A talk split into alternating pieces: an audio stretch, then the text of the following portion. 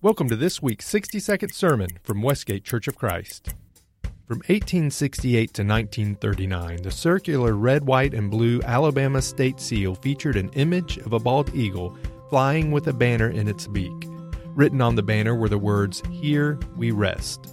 In Matthew 11, verse 28, Jesus tells us, Come to me, all who labor and are heavy laden, and I will give you rest. Or as it says in the message, Are you tired, worn out, burned out on religion, come to me.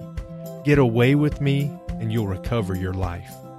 Throughout our lives, we experience temporary periods of rest, but they are undoubtedly followed by periods of stress and struggle. The permanent, deep in the soul rest and peace we all seek is available to us if we trust in Jesus and turn our worries and burdens over to Him. He is the provider of true, soul reviving rest. We hope you've enjoyed this week's 60 second sermon from Westgate Church of Christ.